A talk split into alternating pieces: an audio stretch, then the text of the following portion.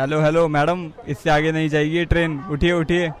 किसी ने मेरे तलवे हिलाते हुए ये बोला, कौन सी जगह है ये? आंखें मलते हुए मैंने उस आदमी से ये सवाल किया। पुरानी दिल्ली रेलवे स्टेशन।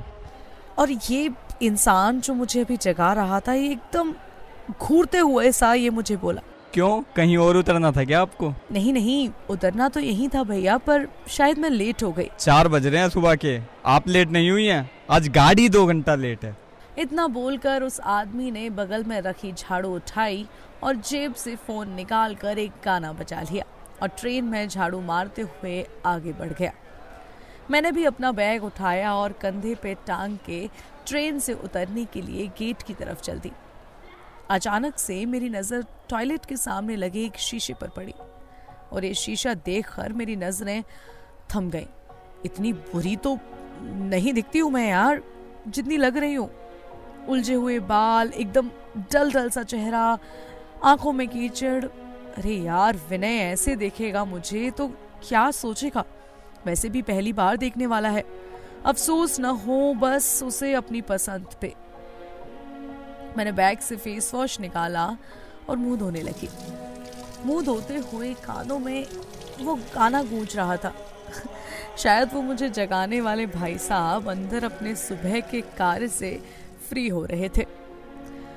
अभी चेहरा ठीक से साफ भी नहीं हुआ था कि उनके वो पता नहीं कौन से जमाने के गायक की जगह उन्होंने खुद ले ली और टॉयलेट के अंदर बैठे गाने नहीं चिल्लाने लगे। अबे यार, कोई चुप कराओ इस कमबख्त को, ठीक से मुंह भी नहीं धो पा रही। मुंबई से यहाँ दिल्ली इसका घटिया गाना सुनने थोड़े ना आई हूँ। कैसे न कैसे मैंने मुंह धोया, बाल ठीक किए और ट्रेन से बाहर उतरी।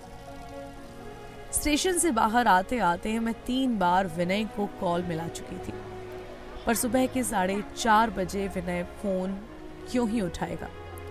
मैंने भी ज्यादा परेशान करना ठीक नहीं समझा, ना उसे और ना मुझे।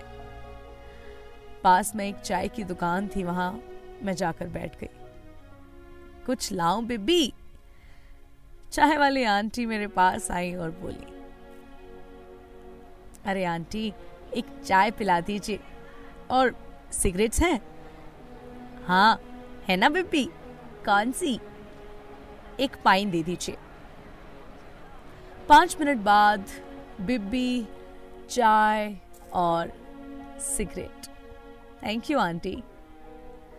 मैं बस चाय के साथ सिगरेट के कश लेते हुए आसपास घूरे जा रही थी। घूरना भी बनता है। ये जगह वैसी ही थी जैसा सुना था।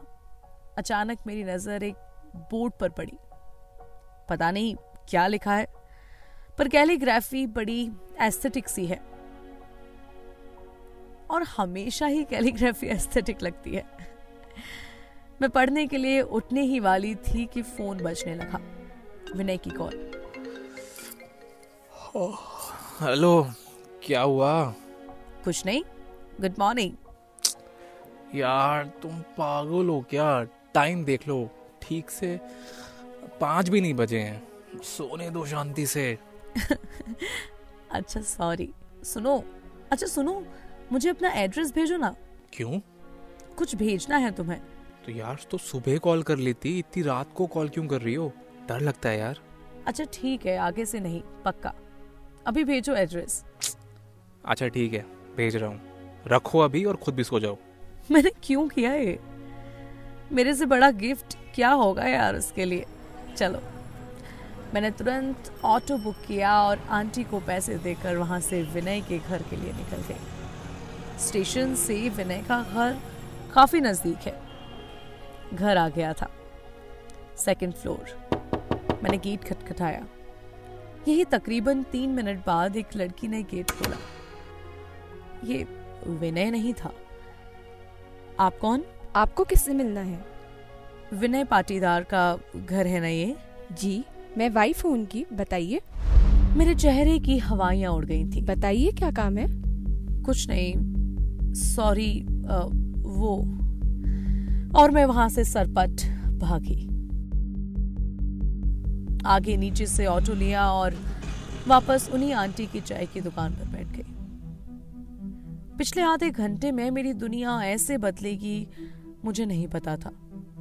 विनय जो 7 महीने पहले मुझे फेसबुक पे मिला था, जो मेरे बारे में सब कुछ जानता था, उसके बारे में मैं कुछ नहीं जान पाई। ये सब सोचते सोचते मैं फूट फूट कर वहीं रोने लगी। क्या होया पुत्र? आंटी चाय और सिगरेट लेके आई थी। कुछ नहीं आंटी, वो एक एग्जाम देने आई थी, छूट गया। ताकि होया, बड़े एग्जाम आएंगे, बड़ा अच्छा करेगी कुड़िए। हुण ना रोई, चल चाय पी और एक गाना सुन। जगजीत जी ने बड़े बड़ों का रोना चुप कराया है। ये वही गाना था जो सफाई वाला ट्रेन में चिल्ला चिल्ला के गा रहा था। उसे याद करके ना दिल दुखा, जो गुजर गया सो गुजर गया। गाना सुनते हुए उस बोर्ड पे मेरी नजर पड़ी जिसे मैं विनय के लिए पढ़े बिना ही छोड़ के गई थी। उसे आगे बढ़ के पढ़ना शुरू किया तो ये लिखा था, चेहरे पे सारे शहर के गर्द मलाल है, जो दिल का हाल है वही दिल्ली का हाल है। ये कौन लिख गया यहाँ?